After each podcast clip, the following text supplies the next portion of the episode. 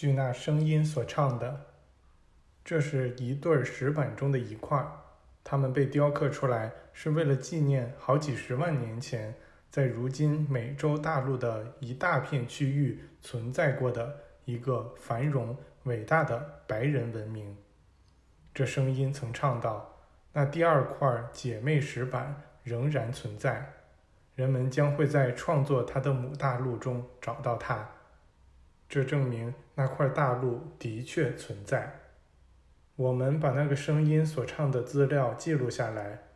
多年以后，当我们在上述地区工作时，在一座高墙中找到了嵌在里面的那块双生石板，而这个地点。”正是那个声音在歌唱中明确指出的，这堵墙属于中美洲一座目前已毁坏了的古老寺庙。通过这个事例，我们可以看出，传说和歌谣确实会使一些真相大白于天下。我们对那块石板和那歌曲中反复唱到的传说的关注，使我们获得了其他资料和文献。而这些在我们以后的研究工作中提供了不可估量的帮助。这件事对于我们看到达赖喇嘛宫殿中的档案资料和存放在寺院中几百个世纪的秘密文献也起了决定性作用。那些看守者完全不了解这些文献的重要性，甚至都不知道很多文献的存在。正是那个声音所唱的传说。吸引我们走向这些文献的，除这块石板外，其余的都是抄本。但那些抄本制作得很好，而且他们让我们后来得以找到了原本。第九章：神圣本源对人类的告诫。第二天中午，我们接到了通知，说尊贵的达赖喇嘛。将在宫殿中接见我们。这天晚上，大喇嘛来到了我们的住处，教给我们一些与这仪式相关的知识。他对我们这么快就能得到接见感到很高兴，因为这通常要延迟一段时间。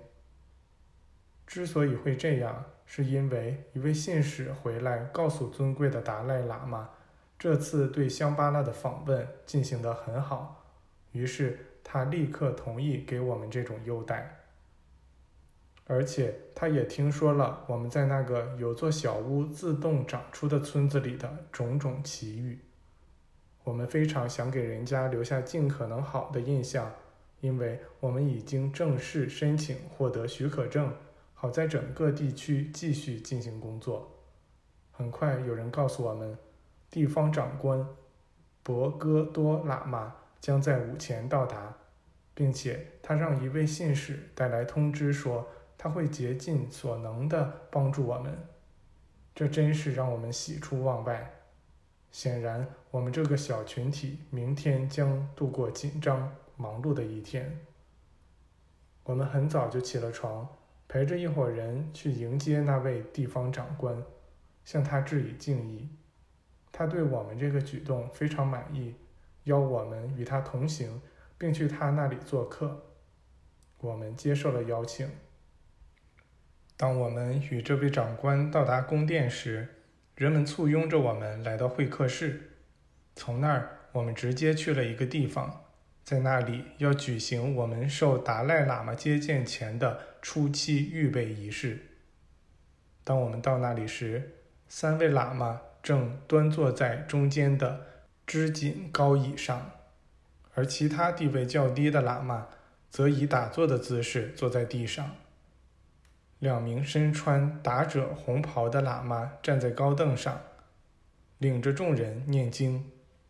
我们的院长朋友那位大喇嘛坐在一个上面有伞盖的宝座上，等候着地方长官的到来。